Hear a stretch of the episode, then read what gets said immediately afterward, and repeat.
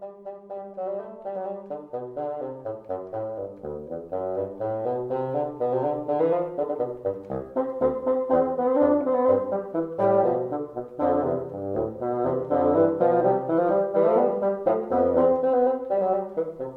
into another episode of Revere House Radio. I'm Robert.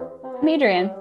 And we're here for a special joint episode as we are celebrating Patriots Day here in Boston. Exciting day, exciting episode here, Adrian.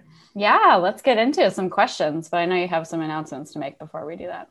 Absolutely. So we're going to focus on some of the questions you all sent in uh, as we uh, fielded out questions from visitors and listeners. And we're going to cover some of the most frequently asked questions associated with today and yesterday, I guess you could say, in 1775 for Paul Revere's famous Midnight Ride. Uh, but first, we uh, do want to especially thank the Boston Cultural Council for their continued support and uh, funding to help make programs like Revere House Radio and Revere Express possible. And uh, a major thank you to all of our listeners and to everyone really that has supported both in person at the Revere House, our, our programming, and, and really uh, Revere House Radio, which launched uh, just about this time uh, last year. So we're coming yeah. up on a year, Adrian, and uh, it's been a lot of fun. We brought a lot of you know different uh, content over the past uh, 12 months here.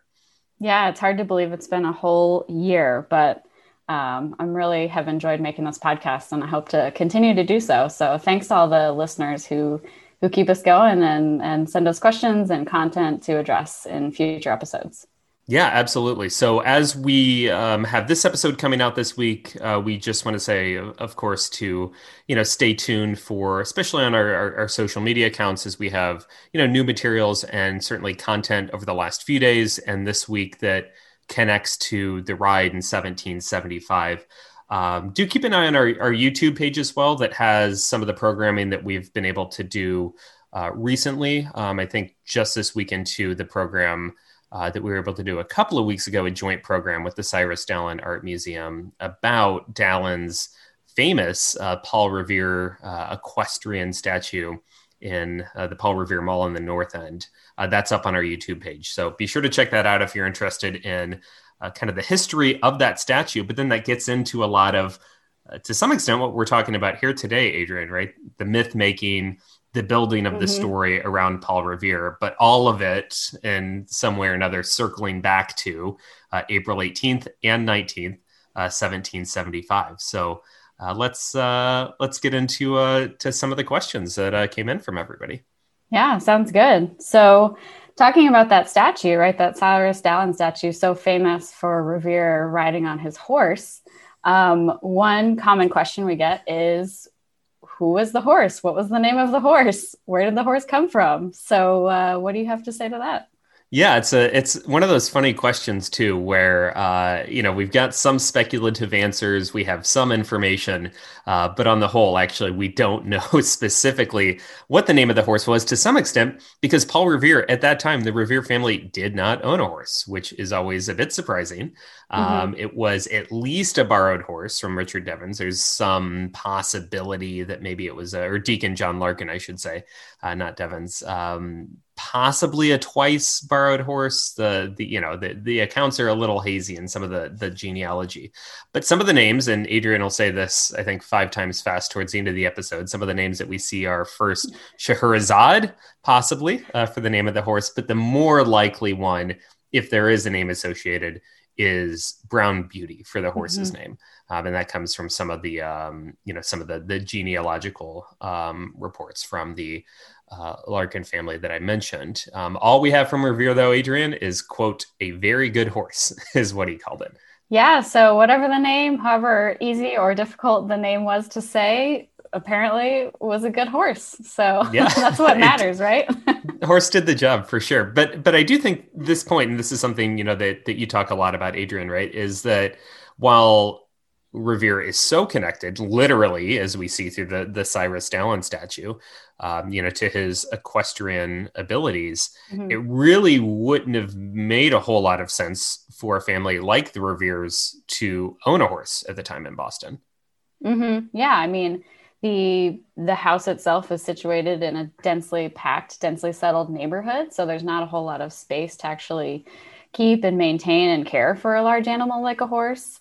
And besides that, the actual town of Boston was quite small, so could easily be accessed on foot pretty much anywhere Revere needed to go or wanted to go, he could he could get there by walking. So the horse really only becomes important if he leaves town and wants to travel longer distances. So yeah, to your earlier point, Robert, there are many many years, uh, and especially in the North Square home, that he didn't need to own a horse.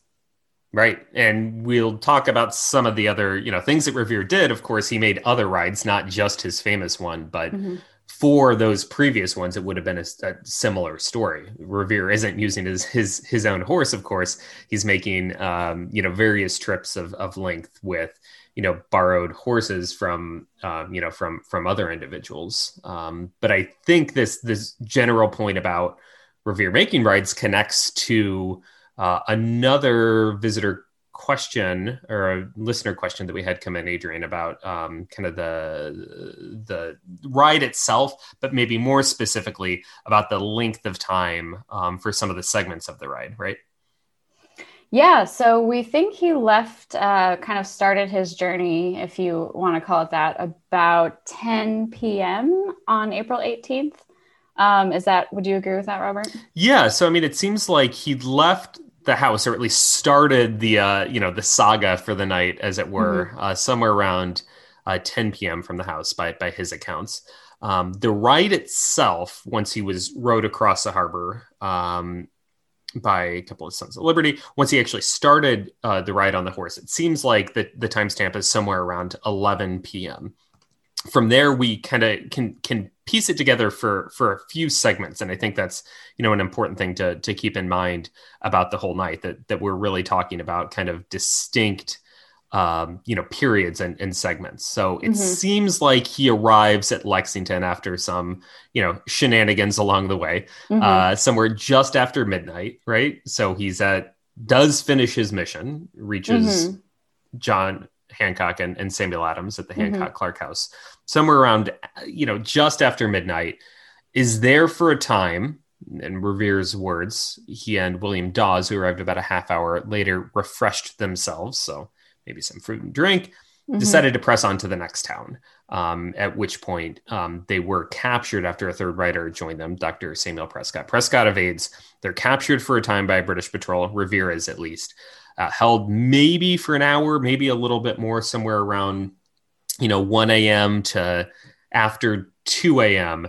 Um, and then Revere, really, we pick up again with him somewhere uh, around 4 a.m., just before some of the you know first shots ring out at, at Lexington Green. So there are a few different you know distinct mm-hmm. segments and, and, periods for this whole ride here, Adrian. Right? Mm-hmm. Yeah, and um, you know the one sort of comment that we hear a lot, I think, which goes to this point, Robert, is did he actually complete his ride? Um, and to your earlier point, he did successfully make it to the Hancock Clark House. Um, so if you're counting that as sort of his primary goal, um, yes. However, trying to get on to Concord with Dawes and Prescott um, doesn't ultimately make yes. it there. So yes. uh, I think that that kind of plays into uh, some mythology around Revere. Uh, is his ride real or true, or did he actually do it, mm-hmm. or is it a legend? So, um, uh, taking time to kind of explain those different right, which you outlined, I think is important. Right, and I think that's something that you know, even in the the now increasingly longer, but relatively short time, you know, I've been at the the Paul Revere House over the last two and a half years. I feel like this is one of the points that I've actually become a little more uh, militant on. Actually, he did he did finish his ride. He finished his objective. So if we're talking about this as like an objective driven evening, mm-hmm. he did finish his objective. Mm-hmm. Everything else after Lexington was was gravy essentially was adding onto it and i think that's where we get into some of these problems right is that that you know Longfellow's poem from 1860, what you know really made Revere nationally famous, mm-hmm. has him cruising through Concord around you know around 2 a.m. or something like that, and we know that's just that that's just not the case, and is one of those you know several aspects of Longfellow's poem that that somewhat obscure what is otherwise actually still a, a, I think maybe even a, a, a better story than what Longfellow's putting out in his poem. Yeah, truth is often better than fiction, right? When it comes to history. Right. Um, but you know, there was a high risk of of capture for Revere. Um, even starting out in the town of Boston, there was some anxiety that he wouldn't make it very far. So there were a couple backup plans uh, to kind of uh, fill in the gaps should Revere get detained. Um, you mentioned the other rider going out of Boston, William Dawes. Uh, but there was another backup plan that uh, brings in our good friends and neighbors, the Old North Church in the North End. Uh, do you want to talk about that? Yeah, so I mean, I, I, think one of the you know one of the aspects of Longfellow's poem that gets obscured a bit is, or obscures the the history is there's Revere as a solitary figure standing on the other side of the river in Charlestown, looking towards Old North Church, waiting for the signals, and sees two go up slowly. And that's just not the case. And in fact, it's not the case because Revere had done some advanced scouting missions. Specifically, he was out in Lexington um, last on April 16th, a few days before mm-hmm. his midnight ride. And from what he reflected on later, we don't know exactly how this came in, if this is Revere having conversations with others, if this is Revere himself, but basically coming up with the, you know, with the notion that this mission could not be entrusted just to one individual. There needed mm-hmm. to be, um, you know, signals put in place for information to go from Boston and to be able to cross the river, even if Revere and Dawes couldn't get out. So mm-hmm. that's where this signal system comes in with Old North Church. A one lantern if the British soldiers would be leaving and marching out, which they knew they were going to do, um, one way or another. One if they were taking the longer, physically longer, but logistically easier land route out of mm-hmm. Boston Neck and going going towards Lexington and, and Concord that way, or two lanterns if they were taking the shorter, physically shorter, but logistically more challenging route across uh, the Charles River. And of course, mm-hmm. as as we know, they they were going the the shorter route, so that's mm-hmm. the the two lanterns. So that's where this signal system comes in. It was put into motion by Revere to reach Sons of Liberty on on the other side of the river, but it was not for Revere himself. And mm-hmm. and we do know that in fact, um, obviously Revere was able to get out, so was Dawes, but the signal system was confirmed on the other side of the river, so mm-hmm. it did work. Seems like it was a you know a handy uh, handy maneuver for sure. Mm-hmm. Yeah, a great idea. And I will take this uh, moment just to encourage any listeners if you haven't ever seen a map of Boston in the 18th century uh, I encourage you to just look it up on Google really quick. I think it's helpful to better understand the actions of that night uh, if you understand the actual landscape of the town of Boston personally. Absolutely. I think it's helpful to kind of see, um, you know, the lay of the land, so to speak. Um, Absolutely. Where all yeah. of this action was taking place and to and to note that so much of that or at least the you know kind of length of of some of the water routes and uh, mm-hmm. especially boston neck i mean so much of that has has changed and i think that's often a you know a surprising aspect um, for visitors especially if you haven't been to boston you know how much land um, you know was created over the 19th century especially and as you know been getting a few laughs here and there from visitors recently, Adrian. But as I usually say, if you hit a grid system in Boston, if you hit a grid pattern in the North End, you know it's not old. That's all the new stuff. If it makes yep. sense, it probably wasn't there during during Revere's time. Usually gets a laugh about fifty percent yeah, of the time. That's a good rule of thumb. Good rule of thumb. Yep. Yeah. now, as as you were saying too, and I, I think you're alluding to this a bit, um, but Revere clearly by this point, as as we've established here, was not the only writer, and I think it's mm-hmm. both important to note he was not the only writer that night, but certainly even in a in a broader sense, right? He wasn't mm-hmm. the only writer for the Sons of Liberty or for New England by any stretch of the imagination. Mm-hmm. mm-hmm. Yeah, I mean, we have. Um, many, many people sort of joining the night into the morning of April 18th um, into 19th. But as you mentioned, he's um, riding all over New England for, um, you know, the Committee of uh, Communication. Is that what it's called? Committees of Correspondence, yeah. Committees of Correspondence, sorry. Um, but you know, another name that pops up a lot for people locally here, especially, is Sybil Ludington down in Connecticut.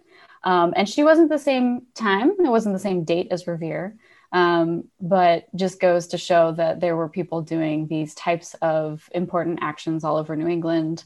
Um, I think you have a, a few other names to mention, right? Yeah, I mean, Sybil Ludington, we see her in, in 1777. As you mentioned, we have Wentworth Cheswell, uh, who's a black man in New Hampshire, actually making, uh, you know, various rides for dispatches in, in 1774. Um, so we have these, you know, different um, individuals and different time periods going mm-hmm. both, you know, prior uh, to the Midnight Ride is a lot of information, you know, is being conveyed um, for the Sons of Liberty networks broadly construed um, going up to to 75 as you know committees of correspondence again developed about 72 and then we have you know provincial congress and continental congress. You know we, we start to see all these you know various triangulations of, of information and and locations along the Atlantic seaboard. But then even even after that, as you mentioned, Ludington going into to 77. So we're thinking about, you know, as the revolution is is progressing a bit, how these established um, you know systems continue uh, to work uh, after the fact, even even as um, the revolution itself a little bit starts to move um, a little bit past um, a little bit past Boston, or rather starts mm-hmm. to go a mm-hmm. little bit further further south than Boston. Mm-hmm. Mm-hmm. But for Revere himself, I think it's um, you know going back to his right a little bit. I think it's interesting to note that um, you know one of the questions we get is number one, was he paid for it? Probably. We don't have a receipt. Um, he did put receipts in for a lot of those other rides that we're talking about. Uh, mm-hmm. He could not have been doing this sort of work pro bono necessarily at mm-hmm. all for his family that you know that was definitely even expanding in this time so probably paid we don't have the receipt for it um, but i do think it, it gets into this question of the family at this moment adrian right so we have revere kind of dropping off the page somewhere around 4 4.30 a.m on mm-hmm. the 19th but do we have information do we have speculation about what the rest of the family was doing either that night or going into the next few days with Rachel and the family back in Boston.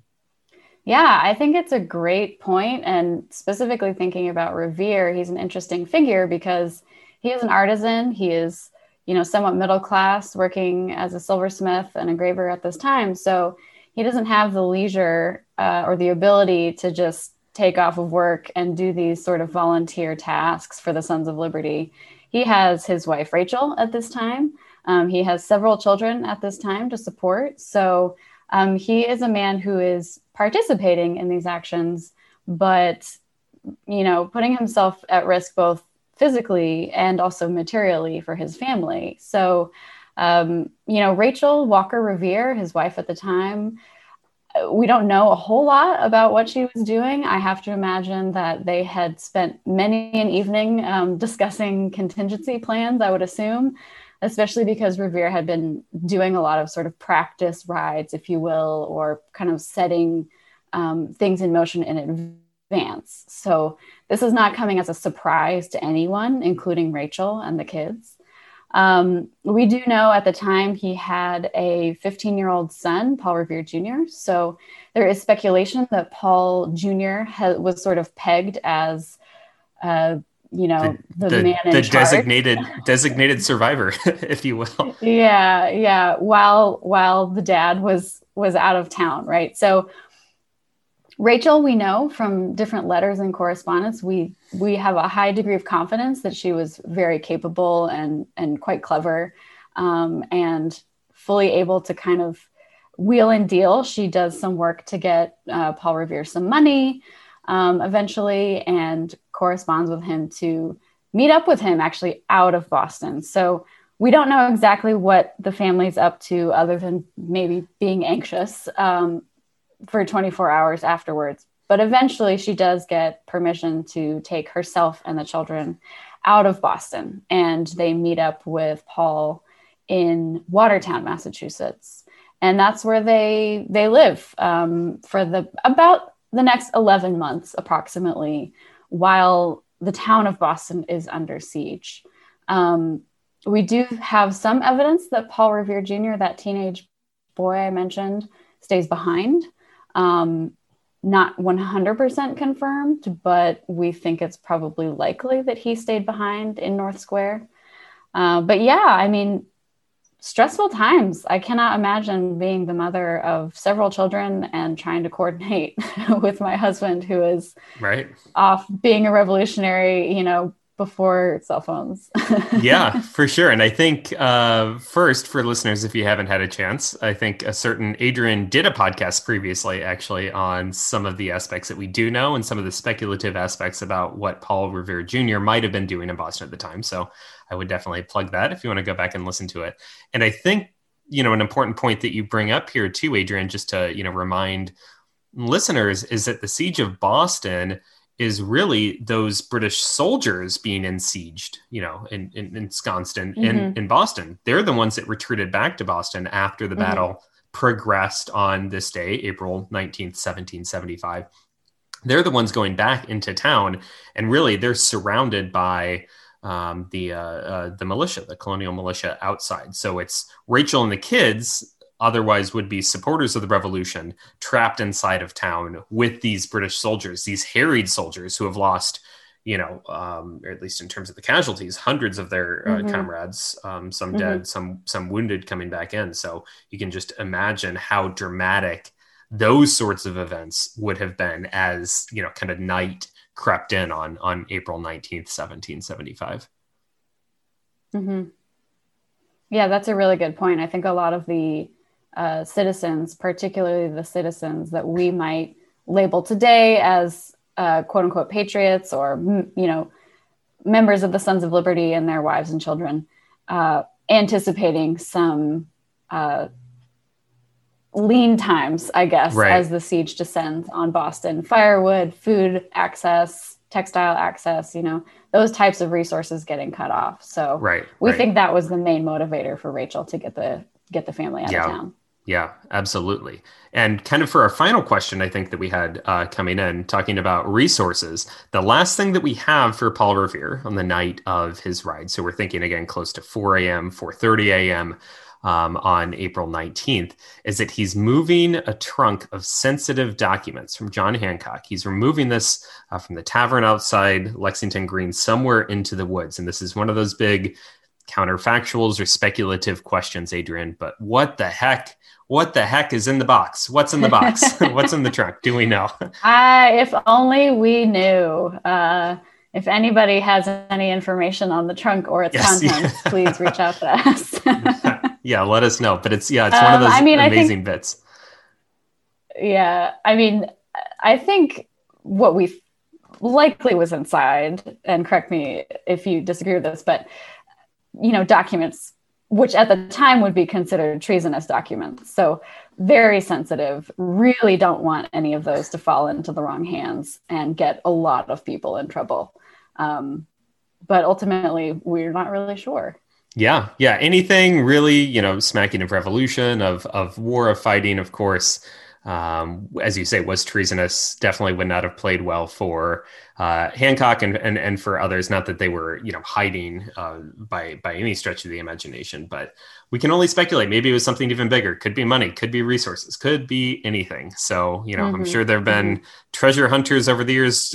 you know, looking for it. As Adrian said, let us know. Stay in touch if you happen to to have you know some of the contents of that trunk. We would we would certainly. Uh, you know love love to know about them at least as would several of our uh, friends and and and partners along the way.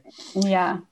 So um, i think those are those are our questions from all of you thank you all so much mm-hmm. for for sending those in uh, mm-hmm. uh, we really uh, appreciate your you know your support your continued engagement with the podcast here um, we will continue to, to put out, of course, new new content here on on Revere House Radio, but we also have some expanded hours too, Adrian. If anybody wants to physically uh, come see us at the Revere House. Yeah, as the weather's warming up and as we're able to, we are slowly opening up more and more. So we recently added Wednesdays. So we're currently operating uh, Wednesdays through Sundays, 10 to 4:30. Um, so we encourage folks to to swing on by if you're able to. We're not doing timed tickets or reserve tickets or anything like that. So you can come on by uh, at your convenience. Yes, yeah. So times are opening, dates are opening. Safety measures stay absolutely intact. They will for the absolute foreseeable future. We're doing tours, uh, you know, capped off and on, on small numbers, distanced mm-hmm. the entire time, masks on. So can be rest assured that we have, um, you know, followed safety protocols the entire time. We continue to do so to give both you and you know and the staff a, a safe experience visiting, mm-hmm. um, especially this time of year when we have it's it's it's so nice to be able to have those you know kind of physical connections at sites like the mm-hmm. Revere House to a lot of this history that we're you know we're talking about on the the podcast format here. Mm-hmm. Absolutely, and even though we're not doing our typical in person um, Patriots Week or locally here in Boston, April Vacation Week programming, which we typically do every April. Um, we are doing a lot of things digitally. So watch our socials um, and, uh, you know, our website, check out regularly. We're always posting new content, new blog posts, new podcast episodes. So keep an eye on all that stuff. Absolutely. And another shout out and thank you to the Boston Cultural Council. Another thank you to all of you for listening over the past year. Uh, we'll continue to uh, to keep bringing you some some great programming. Uh, so thank you so much, and we'll sign off here. Uh, so I'm Robert. I'm Adrian. Thanks for listening. Stay safe, and we'll talk to you soon.